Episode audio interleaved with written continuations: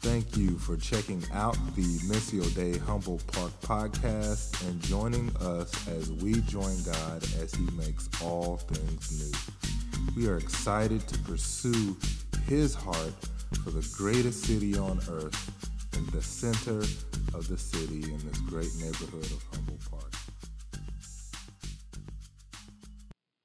I got a lot of dreams in life. You know what I'm saying? One of my dreams is that we're going to have a tech person who's just going to start the recorder and I don't have to leave and awkwardly do that, okay? So join with me in believing for that, all right? As a small body, we have a lot of needs and and sometimes it is um, it can be daunting, um, but it is when you believe in a vision that God has for this city, the vision of people coming to Christ, the, the vision of people experiencing salvation, the vision that I've seen of every seat in this church filled, even though it's not at this point, um, I think that it really gives our purpose to all that we do here. So if you wonder why I'm so excited all the time and optimistic, is that God made me specifically for this task. That we are, you know, transitioning out of a, a pandemic and um, attempting to stir up hunger and stir up thirst again. But um, I love to talk about what I get to talk about today, which is our hum- human need and our human hunger for passion. That to me, the um, definition of passion is going beyond where you think you can. it, it is a, a moment, even of Jesus walking completely to the cross, and it says that he drank the cup of iniquity all the way down till it was gone. It's going beyond what we even think is humanly possible and not holding anything back. I've told this story sometimes about me as a kid, and my mother goes outside to hang up some laundry, and I'm like beating on this window because I want my mama. I was a mama's boy, you know what I'm saying? So I'm beating on the window, and I break the window and, and cut my wrist doing so. So I have a scar to remind me how passionate I am in life, how it's it's something about us just continuing to press until there is breakthrough. But we've been through so much, we've experienced so much loss and so much pain, and it creates a reticence in us or a reluctance to give our whole heart to something because what if it doesn't work out? So I'm going to hedge my bets.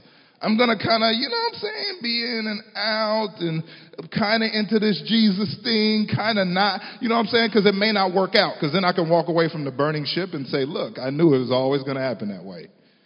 And I think that happens because of our, our reticence to trust God with all that we have and say, Father, I know when I put everything on the table for you, I know that you will show up because fire always falls on sacrifice. And that is what sacrifice leads to. It's passion. But there's something inside of us that always desires that. We desire to put, put our whole heart into something, to put our whole, all of our strength and our power. What's the greatest commandment? That you will love the Lord God with all your heart, with all your mind, with all your soul. It's the greatest commandment, but Jesus was pointing to a longing, a desire in us to be all into something, to leave it all there. But we've seen so many things not work out. We've seen so many people walk away from the faith. People that were on fire for Jesus. Like, I will die for you, Jesus. I surrender all in Jesus. And they're like, eh, I'm out of here. A little storm happens. A little wind starts blowing. And faith is deconstructed and faith is becomes a painful thing. But that hunger that's inside of us, I want to encourage that in you today. I want to encourage that desire to go beyond where anyone has gone. We, you know, we do the same things and we expect different results. That's not usually the way that life works. It works that when we get to the end of ourselves, we find the beginning of God, of who God is. And we begin to lay things down for Him, that we find this grace. A great prophet in Scripture is Jeremiah. Jeremiah was a young, young prophet who was constantly in doubt that he was called to minister to God's people. So much so that he was called the weeping prophet because he was very sensitive. He was much different than Ezekiel, who was a hard headed, rough guy. You know what I'm saying? But he was, uh, Jeremiah was just very sensitive and really connected with the pathos of God, which is the pain of God. That was, that was something that he, um, he, he pursued. And so his time that he was in Israel, he actually took the book of the law and traveled around to all the cities weeping over the cities and telling them exactly what kind of sin they was doing. You think everybody liked that? Not really. Here comes Jeremiah,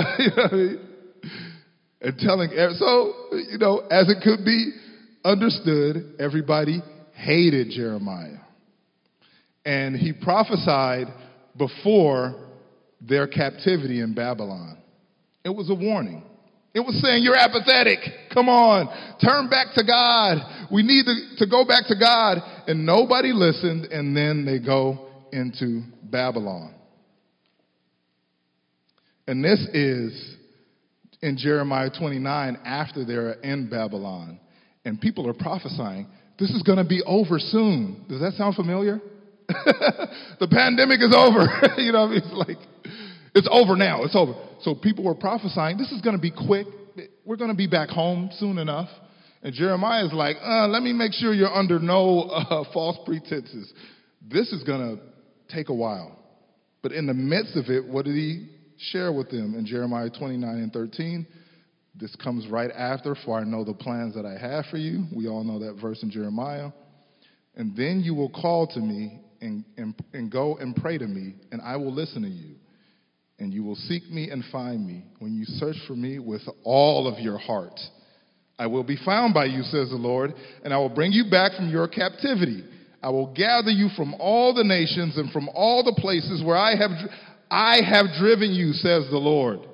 And I will bring you to the place from which I caused you to be carried away captive. Wow, that Jeremiah was trying to warn the children of Israel that God was going to drive them somewhere. Why? Because it seemed as if they didn't want to search after the Lord until they had to hit rock bottom. Does that sound familiar? We seek after the Lord when we're at rock bottom. In some ways, this church can feel like that. Why?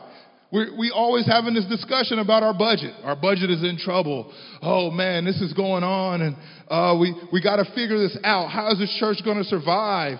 And we have been through the fire like a mug. It is quite obviously that God wants this church here. He's even called my family to be a part of here, and our leadership is amazing. And all the people that give into this body is amazing. But sometimes it takes us this moment to really see what we're made of. Will we dig deep in our faith? Will we dig deep in our trust and our words and our promises that God has said? Or will we fold? And that Jeremiah would give this word when they are all captive, wondering how the future is going to look. God says, You will find me when you seek me with all of your heart. That I remember our prayers are not good prayers when success looks like we don't need God anymore.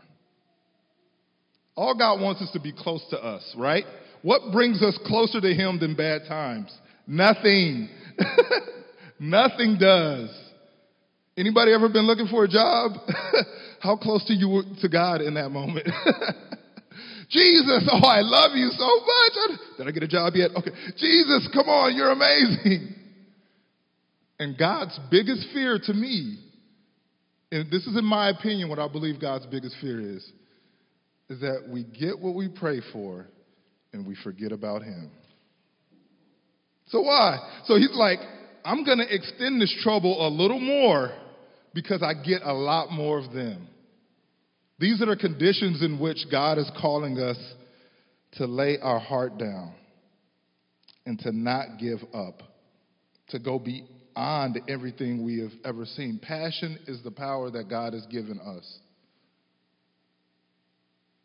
Faith is in a realm that we can't see, but passion is what drives us deeper into that darkness, even though we can't see it.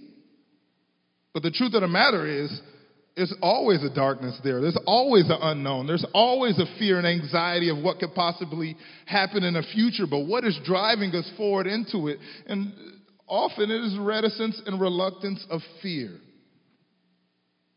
Waiting for something that's going to cause us to cringe again and shrink back. But we are not of those who shrink back into perdition. We are of those who believe and are saved.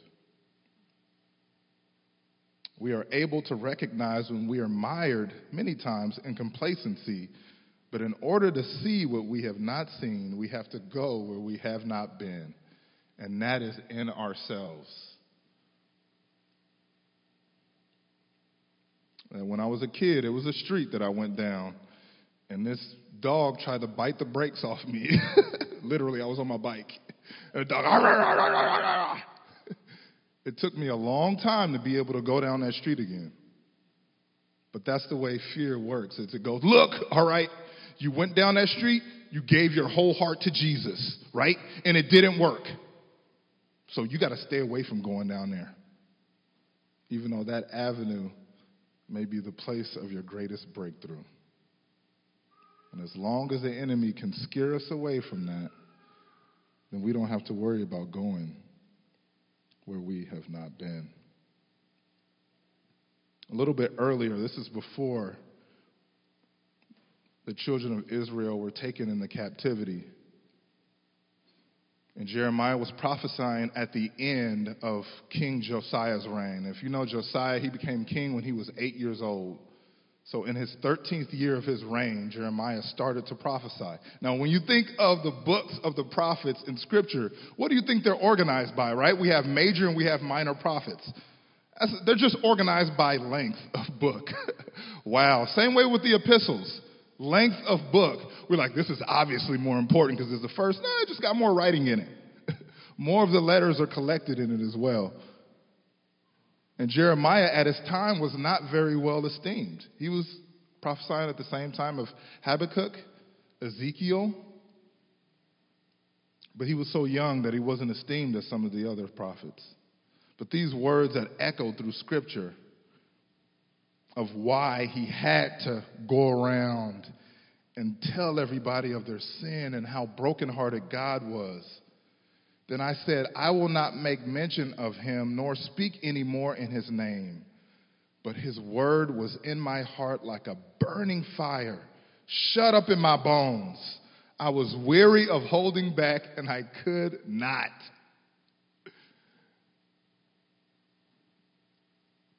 It's like, you know, wanting to say something to someone. You know, they get like, like a booger on their face or something and you're like, I'm holding back. I can't do that. Oh, I can't let. I can't do them like that.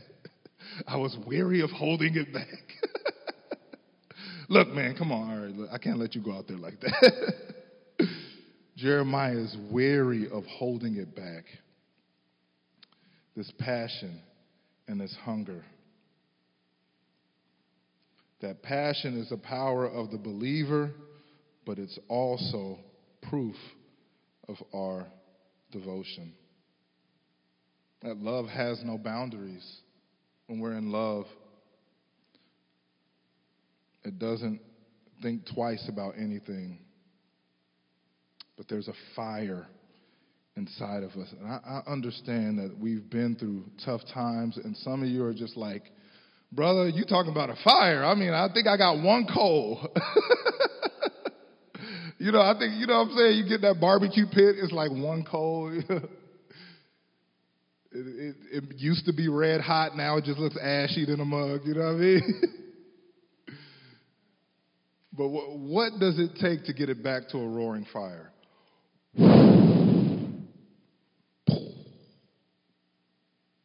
Gather all of these coals together, which is why community is so important. All it takes is a little breath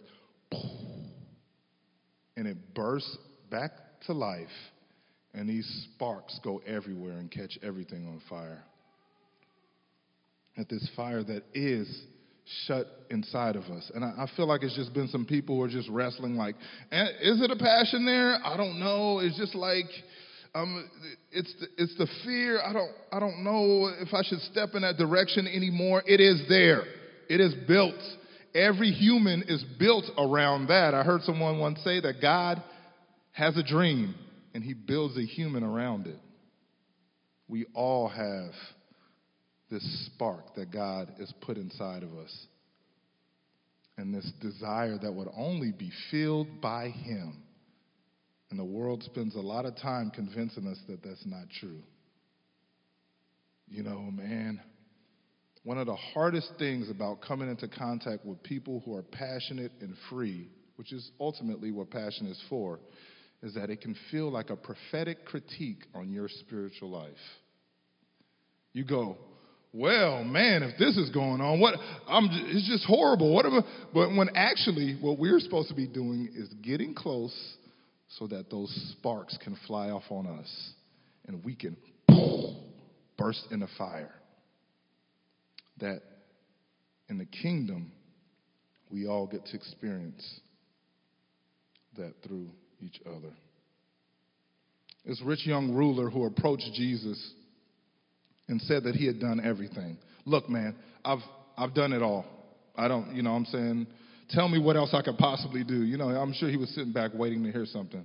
And Jesus said, Give all that you have, all that you have, and follow me. And he went away because he had many possessions.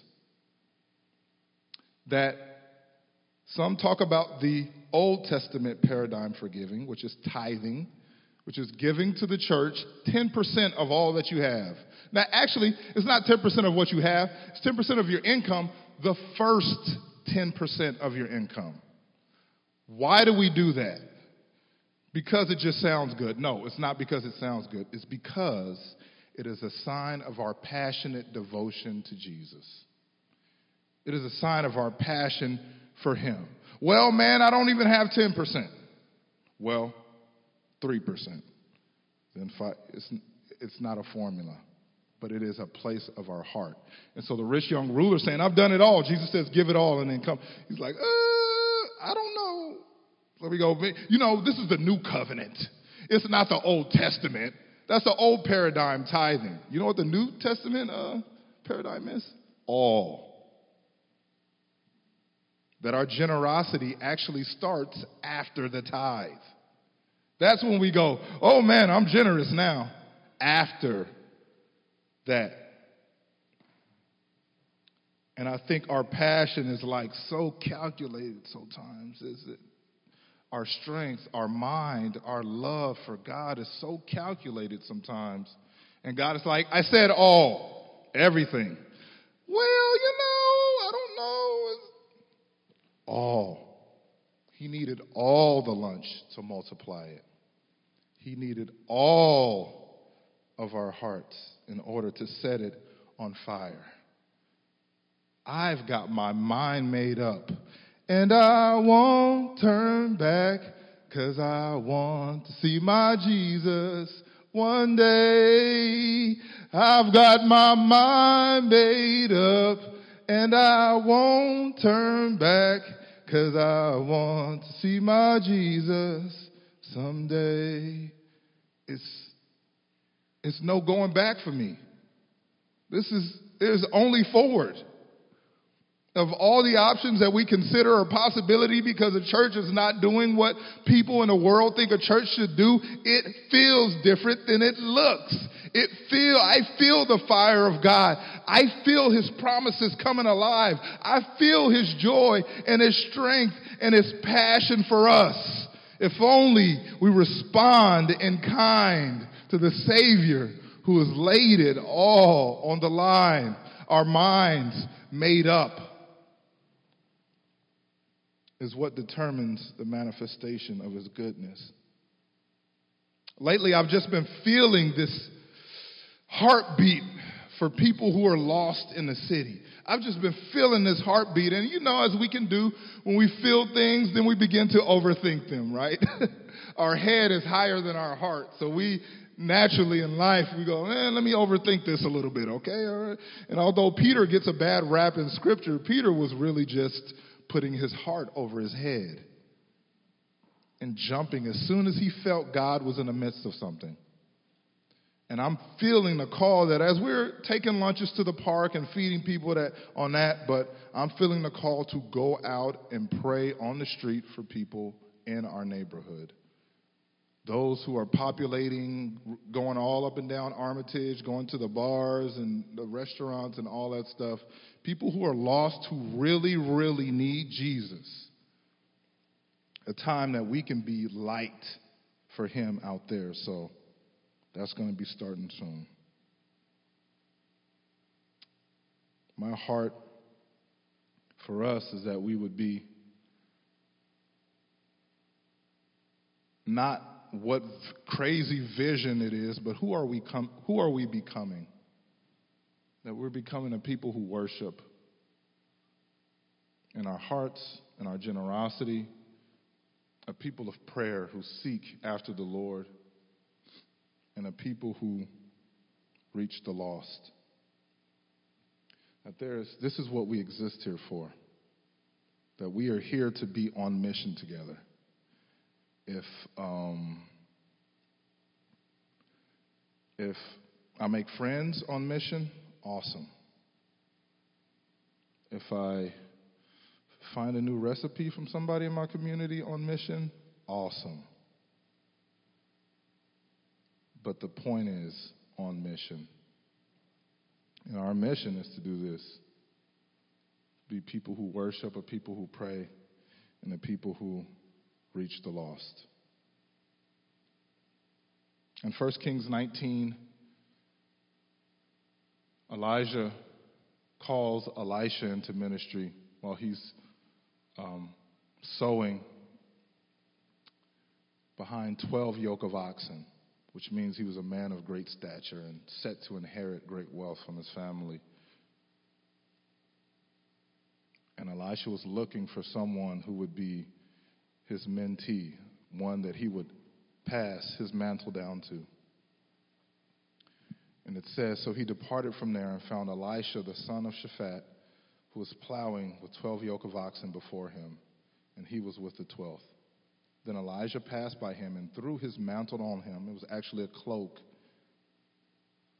And he left the oxen and ran after Elijah and said, Please let me kiss my father and my mother, and then I will follow you.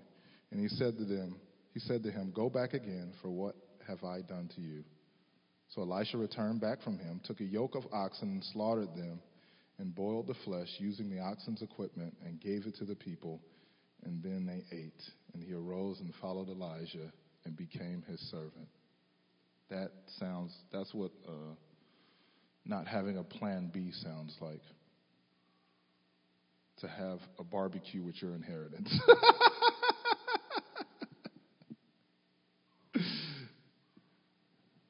that God can't open another door for us when we are still keeping another door cracked sometimes. That just in case this doesn't work out, God, I know you understand me, right? I'm, I'm just going to keep this door open because if that doesn't understand, this is like leading, this is our consumer culture, you know what I'm saying? I got to have the right music in the church. I got to have the right people. I got to have the right time. I got to have the right things. I got to have the right carpet. Sorry about that. I got to have all these right things happen because I got options. You know what I'm saying? I mean, I go to the store, it's 40 different kinds of spaghetti sauce. Quite obviously, this is what we're meant to do in life. But there is no plan B for passionate people. There is no tossing up options and see what sticks against the wall. There is only us listening and following what the Lord has called us to do. I was talking this week about one of the toughest things I've done, which is read only the Bible for a year. I'm thinking I'm, I'm going to do that for the rest of this year, too. It was difficult, more difficult than reading 52 books in a year, you know, a book a week, because that focus is hard when my dad is sending me books. You know what I'm saying? It's like I'm at the age now where the older guys in my life just like want to send me books. I'm like, okay, I don't, Jon Tyson. Okay, I think I know who that is. Thanks for the book. All right. and then I feel this pressure. I'm like, I got to read this book. They sent it to me. I'm like, nah, I'm not doing that. but there was such a focus in that year of hearing the Lord and knowing exactly what he wanted me to do. Why? Because I wasn't entertaining any other voices. I wasn't entertaining any other narratives, which we walk around in life with a lot of narratives in our life, a lot of things in our head, a lot of murder mysteries from Netflix. All that stuff is in our head, you know what I'm saying? There's nothing wrong with that, but these are all narratives that make it very difficult sometimes for us to focus our devotion on Christ. Yeah, I know that sounds radical to do something like that, but when we realize that our our passion must be commiserate with our purpose. That what God has created you to do, it has to be commiserate with your habits, it has to be commiserate with your focus in life.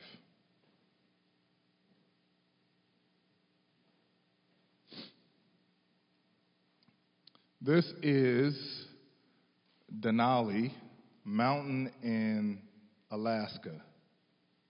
Just one of the mountains that God created, you know, with his words, you know, nothing, nothing. This is. And I'll look at sometimes things like this in nature and go, how much love of creation does it take to make something like this? How much passion and focus to God for God to craft something that's beautiful. And how much more beautiful is each and every one of us. That He loves us so much that He's sort of sealed inside of us all this power that is unlocked when we cross these boundaries of fear. We are here for the mission of God. What I dream about and think about is all the people in this body, all the people who are part of our community who maybe have never seen anyone come to Jesus. Woo wee! You want to talk about feeling the butter? Lead someone to the Lord, and you will go, oh man, this is wonderful. I got a vision this week and it was of me, but I think it also represents us in some, some regard. And it was, you know, a power line, a down power line, and it was just flopping in the street, you know what I mean? And I'm like, God, what does this mean? He's like, this is like what you are. You are, you're very powerful, but you really must be plugged in, and then you can power homes for many generations. What does that plug? It means to be plugged into community. It means to be plugged into a systematic way of getting the love and power of God to others. That for humans, we don't like the word systems, you know, unless you work in systems. But we really like, maybe it's just habits. What habits are we building? And me as an artist is really hard to like, okay, I'm going to do this thing every day for the rest of my life. but our habits are the way that we show God we are lighting the way into new generations. The meek shall inherit the earth, right? The meek shall inherit the earth. I love this definition of meekness, which is power under control. A war horse fully harnessed, fully ready, but under control. Meekness is not weakness at all, it is us harnessing this power that God has given us. And there's no better way to do that than with our passion. That when we dim the switch, turn the switch, there is no dimmer switch in the kingdom. It just isn't. I know you may have some in your homes, right? Turn the lights down low. no pastor said that today in any church in America. there's, no, there's no dimmer switch in the kingdom. It's just all bring or off. You guys want to stand up?